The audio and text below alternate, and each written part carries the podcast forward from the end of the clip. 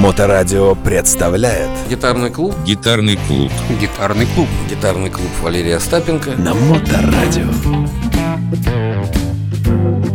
Добрый день, вы слушаете Моторадио. В эфире гитарный клуб с петербургским гитаристом, э, рок-музыкантом, блюзменом, преподавателем Валерием Остапенко. Привет. Привет, друзья Валера, тут э, такое видео появилось, как э, одна шведская компания сделала суперпрочную гитару и дала ее на испытание самому Ингви Мальмстену, который, как известно, э, любитель пошутить с гитарами, поразбивать их. Э, и ему дали задание разбить ее на сцене. Ну и в этом видео показано, в коротенькое видео, оно есть в нашей группе ВКонтакте, в группе Моторадио, э, как он пытается это сделать, но в результате крушит вокруг все, ломает сцену, ломает все, что угодно, гитара остается целой. Как тебе вообще вот такое отношение к своему рабочему музыкальному инструменту? Во-первых, это элемент шоу. То есть, что такое шоу-бизнес? Это не только качественная музыка, но это шоу, которое люди запоминают. Рамштайн там фейерверки делает какие-то, группа КИС катапультирует зрителей там на Луну куда-нибудь, у них тоже фаер-шоу, все, кто во что гораст. Э, Мальстом сам признавался, что он в музыку пришел, вот он в детстве увидел, как Джимми Хендрикс поджег гитару. Там, типа. Это тоже сказки такие. И когда у самого Мальстома спрашивали, а сколько вы гитар разбили, он говорит, да где-то около сотни. Ну, к этому надо относиться с таким легким, как сказать, ну, шутят шоу-бизнес. Ломать гитары да даже из Нирваны вот этот Курт Кобейн, он тоже там Лысполы крушил. Это элемент шоу, который большинство людей, Саня, они в музыку не въезжают. То есть они ходят, вот вместе с друзьями пошел, пиво попить, там все самое. И они обращают внимание на такие вещи, которые к музыке не имеют отношения. Джимми Хендрикс не только великий гитарист, блюзман, рокер первый, он великий шоумен, потому что он держал Э, вот эти вот огромные толпы людей своими жестами, и все ждали от него вот этих вот эксцентричных выходок. Значит, шведская сталелитейная вот эта вот компания, я смотрел ролик, он действительно все маршала покрушил, все эти, то есть он грифом гитары специально тыкал в динамики и потом брал и гитару эту играл. То есть это просто реклама, рекламный трюк прорекламировать эту компанию, но что я тебе могу сказать? В нашей стране до сих пор даже такого не, не могу сделать, потому что ни, сталелитейных компаний нет, ни, ну, не хочу углубляться туда. Вообще это хороший трюк взять звезду. И Инги Мальстом действительно, что он там в конце сказал, гитара гитара осталась э, жива, но этой гитарой можно крушить все, что хотите. Он, что он и демонстрировал. Посмотрите, интересно.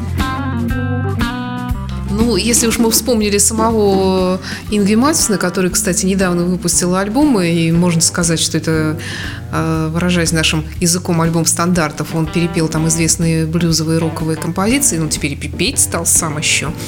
Ну, вот, э, допустим, э, берешь, скажем, While My Guitar Gently Weeps Джорджа Харрисона и играешь это в стилистике Инги Мальмстена, то есть быстренько играешь.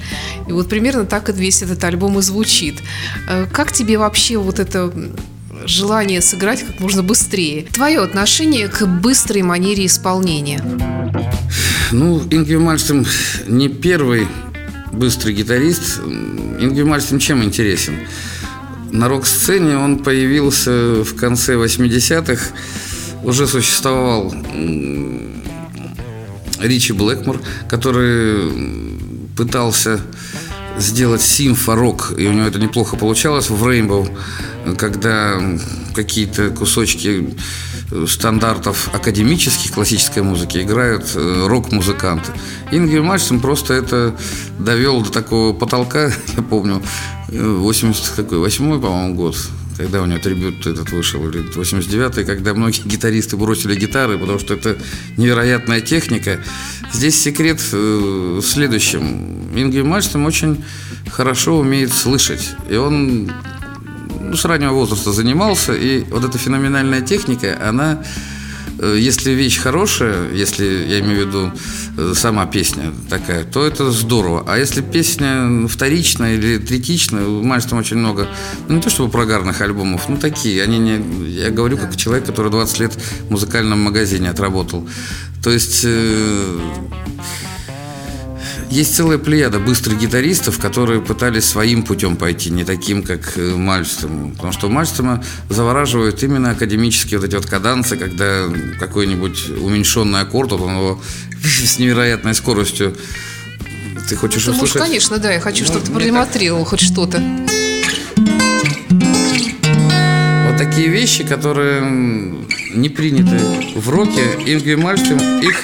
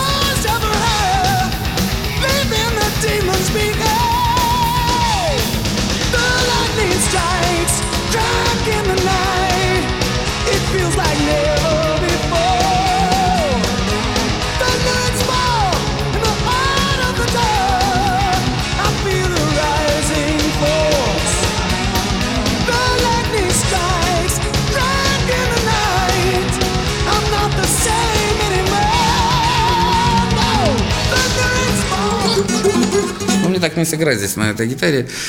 Э, они нетипичны для рок-музыки. То есть они отходят от блюза, но послушайте первый альбом.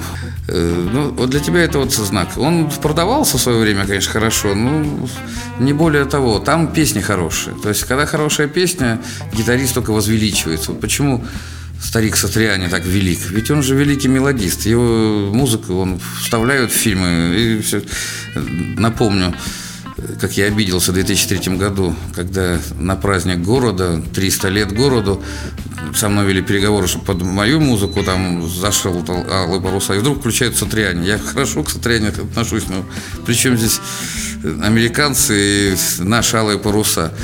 Если вам нравится Ингви Мальстом, нравится его манера, смотрите его видеошколу, старайтесь э, подражать ему, но как э, рок-музыкант, вот он когда рассказывал, как он играет блюз э, в видеошколах, мне немножко видно было, что он себя сдерживает, то есть ему не опуститься вот на этот уровень, когда можно мусолить пару нот, там он не играет так, ему надо запилить сразу. Вот, как- я смотрел его видеошколу, думаю, дай-ка посмотрю, что делает великий Ингви. Он говорит, вот здесь я играю быстро, а здесь я играю медленно.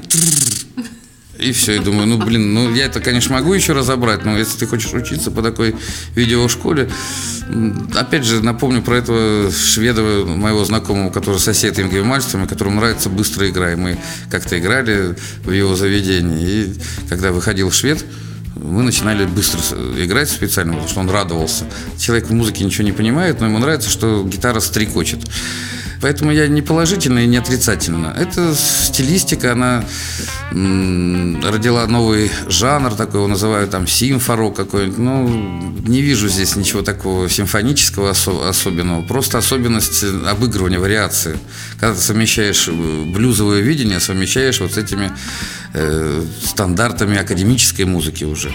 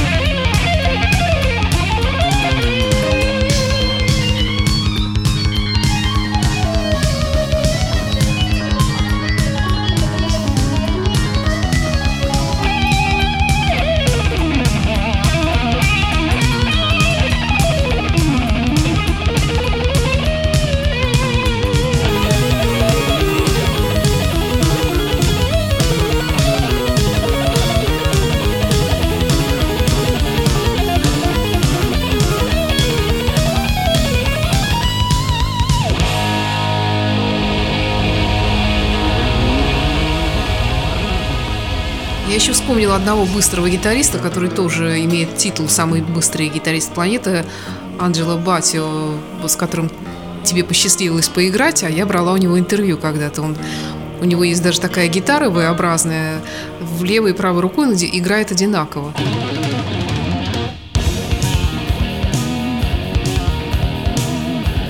Батя левша. То есть он приучил себя играть правой рукой принципиально. То есть он как бы переучивался. То есть левая рука осталась у него быстрой, он еще научил правую. Поэтому придумал не только V-образную гитару, у него еще есть X-образная гитара, 4 грифа.